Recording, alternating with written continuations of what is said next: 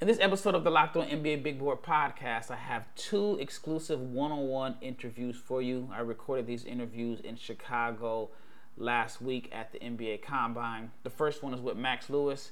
Sat down and watched him work out on the campus of University of Illinois Chicago. And the second one is with Dillon Jones, a guy that has literally come out of nowhere and put himself in position to be drafted. So here's an opportunity for you to get to know two NBA prospects that were in Chicago last week that have totally different stories but are looking to make a big name for themselves. Stay tuned.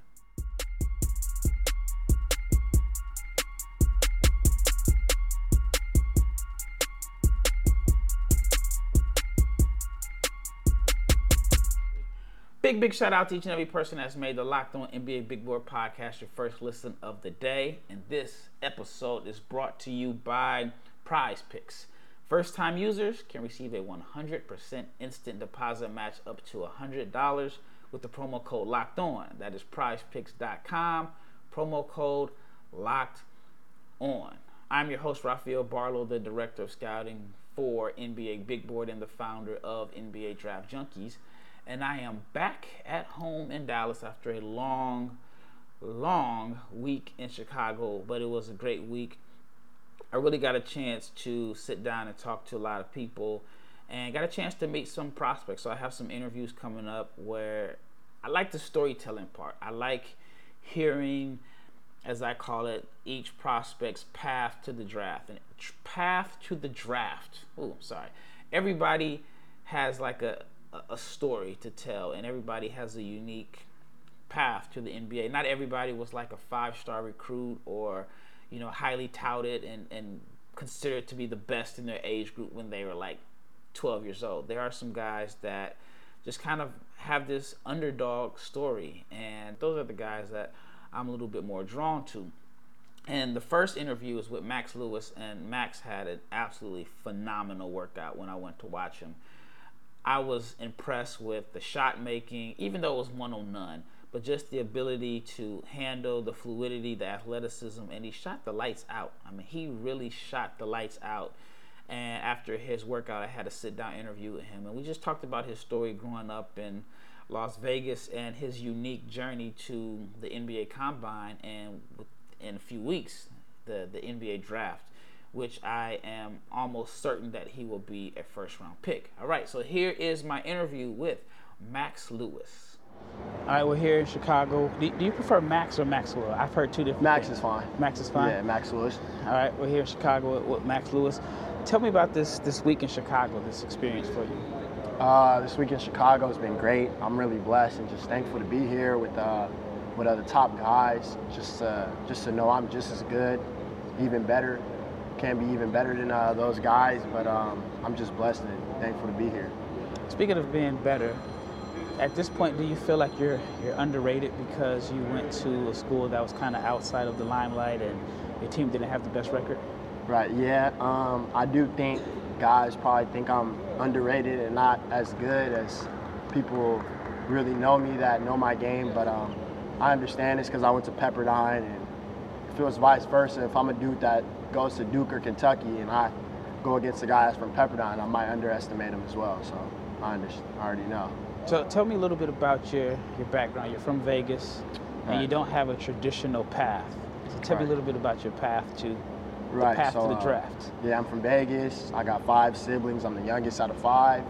Um, I went to a little small, little art charter school, and then I went to Clark for a year just to play JV because in Vegas the rule is when you transfer from a school to school you have to sit 180 days. So I was a junior playing JV, and um, Arizona Compass came. Um, I played there for my uh, last year, um, and then I went to do this uh, train for a year just to be a pro. COVID happened, didn't work, and then I went to Pepperdine. So yeah. Who's on your team at Arizona Compass? Uh, my team was Frankie Collins, Siri Lewis, um, Jabari Walker, Josh Primo, Sincere Parker. It was a lot of five stars. It was really deep. Yeah, I figured that that team is the team is always loaded. So, what made you decide to do the the year training as a pro?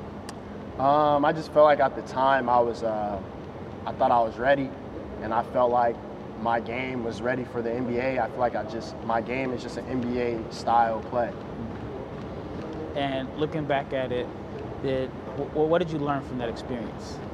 Um, I just learned to just keep your head down and keep working. Um, opportunities not going to come when you want them to, so you just got to keep working until it comes. And um, I kept my head down and working, and then opportunities came. So here we are, three years later. You're here at, at the combine, so it's kind of like delayed gratification. So when did you first start playing ball? Okay, I started playing basketball around, like I always played, but seriously, I was say around like 14 years old. Um, and then I started, I got introduced to Dream Vision, and I started playing 15U, 16U, 17U, and then yeah, so maybe it's been like five, six years, maybe six, but five for sure. So you're somewhat of a, a late bloomer. Yeah, for sure. So that means there's still a whole lot to, you know, just a whole lot of room for growth and improvement. Right, a lot of potential. And speaking of that, when I watched your film last year, and it's not a knock on you, I felt like you were hooping, right? Right. You were more talented than everybody else, but you were just hooping. And Right. then this year, I feel like you've mixed the, the hooping with a little bit more structure. What was last summer like for you to get you to the point where you are Uh, today? I just feel like I just wanted to be the best version of myself coming into my sophomore year. So um, I was just watching a lot of film with Coach Romar and just in the gym for countless hours, just getting up a lot of shots and just uh, locking in on my game, just getting ready for that season. when I watch your film, I see a guy that is very confident, but also creative with the ball. Not a lot of guys are creative, and I think in today's NBA, there's a lot of guys that don't have to be creative because you can make a, a living being a three and D Right. that just stands in the corner. But you can do a lot of things with the ball, step backs, to the point where when I watched your film last year, I feel like you took a lot of bad shots because you were so confident. Yeah. Where does the confidence come from? It's just natural, or you just feel like I put in the work, I work Uh, on these shots? I just think that's my personality off the court, starting off, and then on the court, it's, it's like, and especially like, I know I was the best player at Pepperdine, so um, if I'm making shots, then my coach is, as long as you make shots, you can do what you want, but you got to make shots, and it, and it got to be in Pepperdine style of play. So, just having Coach Romar trust me, that gave me a lot of confidence, and uh, just having the guys trust me as well, that, that helped too. So you got off to like a crazy start Yeah. to start the season.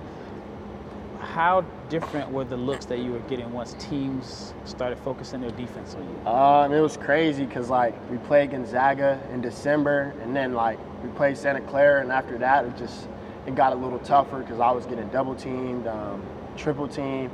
Everybody just just was watching. I heard they were just watching countless hours of film on me during pre uh, my preseason because I was playing really well in preseason, but um, they were just studying me really hard, and it just got a little tougher along the way. Yeah, I like to put things into context. When I see people say, "Oh, he didn't have that strong of a second half of the season," Yeah. but they're leaving out the fact that every defense was geared to stop you. Right. You say you were double teamed. What are what are some other looks that you were facing on on defense, or how are they defending you different in conference play? Um, because in the preseason, I remember I used to always get it on the block, and I'll just get easy buckets on the block, and then um, I start doing spin moves, and it was working. And then like two games later, I'll spin move, and then it's a guy right there Yep. hitting me, and then it, it's just always another guy coming. So I had to adjust, and it, it was it was tough for sure. Now, where did you get your offensive creativity from as far as just being able to create your own shot off the dribble, create space? Right. Is it something you worked on, or is it something that just kind of came natural to you from just playing like pickup or one on one? Right. Uh, I think it was a little bit of both. Um, just natural, just doing it. I feel like that's really a main reason why I feel like I'm a, I'm a potential NBA player because it just came natural and I just I always been doing it since I was young, but not really paying attention to it. And then I just was getting a lot of reps, just practicing it when I was um, starting off playing basketball. Just my dad used to just take me to the gym and just get shots, just shots. We wouldn't even dribble, barely do anything, just shoot, shoot. So. All right, so growing up, did you play a lot of one on one? Because your, your scoring instincts scream like one on one or just playing more than sitting in a gym training against cones and, and in an empty gym. Right. Um, so when I was younger, I used to always go against my brothers, being the youngest out of uh, three brothers. So um, I always had a basketball goal outside my front yard, and we used to just always play like from 12 o'clock till nighttime. We just play all day. Uh, even though I would lose, but I'll have my moments where I'll still do my thing. But uh, I feel like that's where it all started, just playing one on one and just just having fun. It makes sense because I can always tell a guy that played a lot of one-on-one because of the instincts and the creativity but then now it even makes more sense that you're the youngest right. playing against older brothers i'm the oldest but i have a younger brother his game was totally different he right. had a lot more confidence right. because he was going against me he's like it's always the younger one yeah he's like seven years younger than me all right when we return i have more from max lewis but i want to give you yes you the listener an opportunity to become a millionaire. We have a new $1 million daily flex promotion on prize picks. It's for the NBA playoffs and the finals, which it seems like the finals are going to be here before we know it. I mean, it's two series up 3 0, could be two sweeps, but every day during the NBA playoffs and finals, one prize picks user will get a chance at becoming a millionaire. One entry placed after 8 a.m. Eastern will be randomly selected each day. Whoever placed that entry will be given a six pick flex with the following payouts. If you get six picks correct, million bucks. Five picks correct, 80,000. Four picks correct, 16,000. Now the full details can be found at prizepicks.com slash million. But you must opt in at this link to be eligible for the million dollar entry. And once you opt in, all you have to do is play the game like normal, and you could become the lucky winner. Could you imagine a million dollars? Like a million dollars. Oh man, what did you do? Oh man, I just got some picks correct on prize picks. So, I mean, that, that would be pretty cool for me. All right, and if you're wondering what is prize picks, it's daily fantasy made easy. And all you have to do is pick two to six players, and if they will go score more or less than their prize picks projection, you can win up to 25 times your money on any entry. You're not competing against other people. It's just you versus the projections. And Prize Picks offers projections on any sport that you watch NBA, NFL, NHL, PGA, esports, WNBA, cricket, boxing, MMA. I mean, the list goes on. And the entries can be made in 60 seconds or less. It's that easy. It's safe. You can get your money out fast. And it is currently operational in over 30 states and Canada. So all you have to do is download the Prize Picks app or go to prizepicks.com, sign up to play daily fantasy sports. If you are a first time user, you can receive a 100% instant deposit match up to $100, but you got to use the promo code locked on. If you deposit 100, Prize Picks will give you 100. You deposit 50, Prize Picks give you 50. So do not forget to enter the promo code locked on at sign up for an instant deposit match up to $100. Once again, big shout out to each and every person that has made the Locked On NBA Big Board podcast your first listen of the day. So let's talk about this pre-draft experience. What's a typical day like for you, and where are you working out at?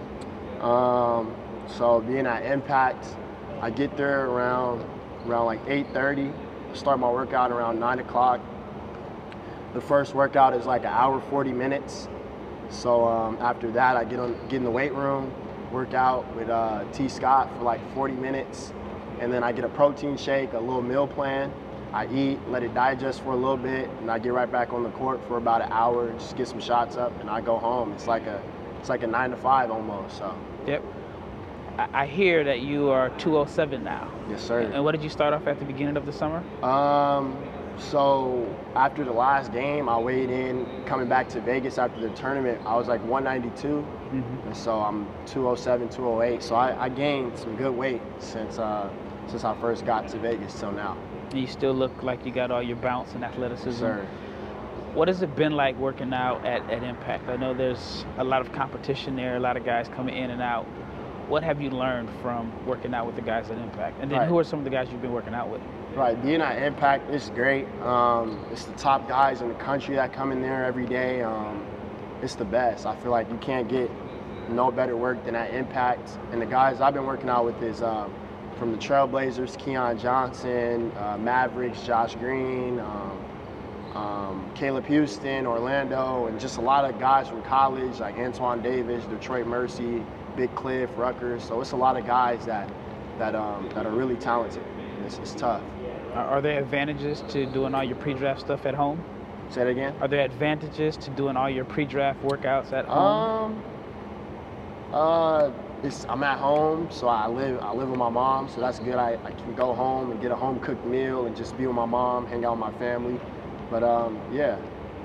What are you looking to show NBA personnel and scouts in your pre-draft workouts? Um, that I just that I can just compete, go hard, give it all I got, uh, just make shots consistently, and uh, when we play three on three, just guard and um, make shots with the hand in my face and, and just be aggressive. The biggest knock on you is people say that you're not a defender. What do you say about that? Um, I think since I've been at Impact for these two and a half months, that um, I've just been working on defense, really just everything that I wasn't doing the best at Pepperdine. So um, if that's guarding or just making shots consistently, making shots off the dribble, and um, sometimes I'll just uh, play defense on the pros for 30 minutes straight without even touching the ball. So I've been working on a lot of defense. But what is the biggest misconception about Max Lewis? Um, I'll say what I've been hearing a lot um, after, especially doing the, a lot of interviews this morning with a lot of teams, um, that um, we didn't have the best season. We only won a couple games this year. So um, I'll say just not winning and being competitive a lot of teams don't think I'm competitive and, uh, um, and is a winner. So just to show that when I go to workouts, just to show that and that I have a chip on my shoulder and that I'm, I'm a competitor. As far as like this summer, what you're working on on the court, what is your main focus? Um, this summer, just keeping the ball high when I'm shooting, not bringing it uh, lower than my chest, just keeping it uh, chest up, and um, just my body really just getting stronger around how many shots are you are you shooting a day? A day, I say I'm about getting um, from 800 to 900 shots a day. So yeah. And I saw today it's not all set shots. It's off the dribble. It's, it's everything. Creating space. Yeah. It's basically you're you're refining what you already have right. in your game. All right. Fast forward to June 22nd. Right you hear your name called and you shake the commissioner's hand, what would that mean to you? Ah, uh, man, that would be a real surreal moment. Um, I've been working on that moment for my whole life, just sacrificing and uh, leaving my mom, my family, to um, to get to times like this. So it would really mean a lot, sure. Once again, thanks to Max Lewis and Joe Abunassar for for hooking up this interview. My next interview in the next episode, actually, I have two more interviews. The next one is with Dillon Jones, and after that, I have Toumani Camara from Dayton. The Dillon Jones interview is a great story about really an underdog that has come out of nowhere. He came from South Carolina to Weber State, was under the radar all season, and he really made a name for himself last week at the NBA Combine. Here are a few snippets from interviews from Dillon and Toumani. All right, so tell me about like your last three weeks. The last three weeks for you has, has pretty much been life changing in a sense. Yeah. Walk me through that whole the whole process to get here, your path to the draft in a sense. Yeah. Um, well, you know, like the the like three weeks ago, I was still in New Jersey working out um, with our trainer, with the agency. Um, you know, just working out, getting better. Then it just picked up quick. You know, I had a workout with Brooklyn on the eighth, then I had a workout with Boston on the eleventh then I came from Boston straight here, and I've been here from the 11th through the, you know, going to be through the 21st. So um, that's kind of been like the crazy schedule that I've been on. But you know, got to be grateful and thankful for the opportunity. You know, a lot of people wish they was doing it, so can't complain. But I think, yeah, that's that's really what my schedule has been over these past couple weeks, and it's you know being crazy to think about. You know, hotel living, all of that stuff, but it's a blessing. You ready to get back home?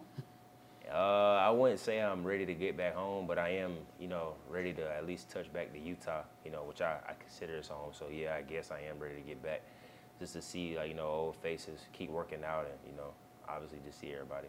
All right, so tell me about this experience here at, at the NBA Combine.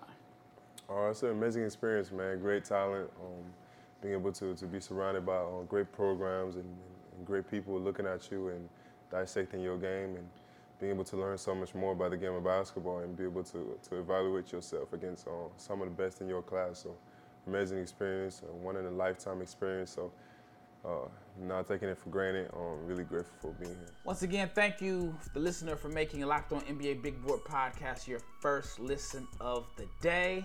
And like I said, the next episode will be with Dillon Jones. And following that, the next episode will be an interview with Dayton's Toumani Camara. Once again, it's Rafael Barlowe, and I am out.